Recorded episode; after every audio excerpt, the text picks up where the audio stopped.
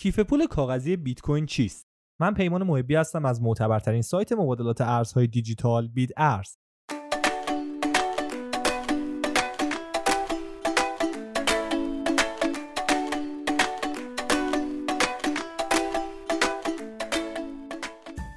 کیف پول کاغذی بیت کوین یک کلید خصوصی بیت کوینه که روی یک تیکه کاغذ چاپ میشه.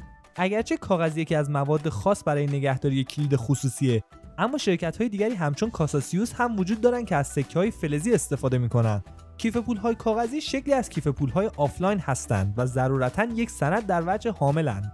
یعنی این سند دست هر کسی باشه می‌تونه هم به کلید خصوصی بیت کوین و هم به آدرس اون دسترسی داشته باشه. بنابراین شما در واقع می‌تونین این کیف پول رو در عوض پول به هر کسی بدین.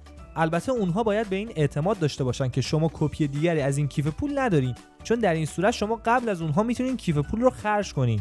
کلید خصوصی یک کلید عمومی رو تولید می‌کنه که اون هم به نوبه خود آدرس رو تولید می‌کنه و به علت انجام محاسبات زیرکانه با استفاده از منحنی های بیضی شکل و حساب پیمانه‌ای در حوزه های متناهی این فرایند محقق میشه. یک شکل از کیف پول کاغذی استاندارد از وبسایت bitaddress.org در اونجا آدرس خصوصی با استفاده از یک ابزار جاوا اسکریپت روی کامپیوتر مشتری ایجاد میشه که آدرس رو هم محاسبه می‌کنه.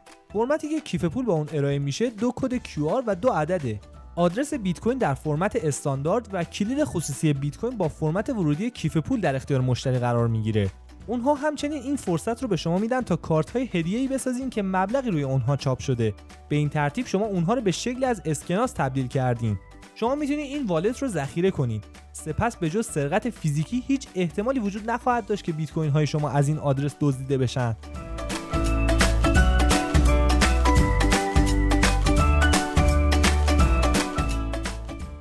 همچنین سکه های فیزیکی مختلفی وجود داره که شکل های مختلفی از امنیت دارن. کاسوسیوس احتمالا مهمترین این سکه هاست. اگرچه در اواخر سال 2003 فروش سکه های بارگذاری شده برای فروش توسط این شرکت متوقف شد. تولید کنندگان سکه دیگری همچون آنتانا، آلیتین و تیتان وجود داره که همگی شکل های مختلفی از بیت کوین ها در وجه حامل رو فراهم می‌کنن.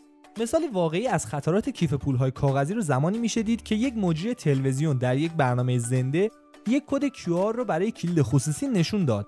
این کلید خصوصی فورا برای خرج کردن پول در آدرس بیت کوین اون هم قبل از تمام شدن برنامه استفاده شد. اگرچه بعدا دوباره به حساب صاحب اون پس فرستاده شد. پس نتیجه می‌گیریم که به خوبی از کلید خصوصی خودتون نگهداری کنین و اون رو در اختیار هیچ کس قرار ندین. ممنون از اینکه وقتتون در اختیارمون قرار دادین. تا قسمتی دیگر بدرود.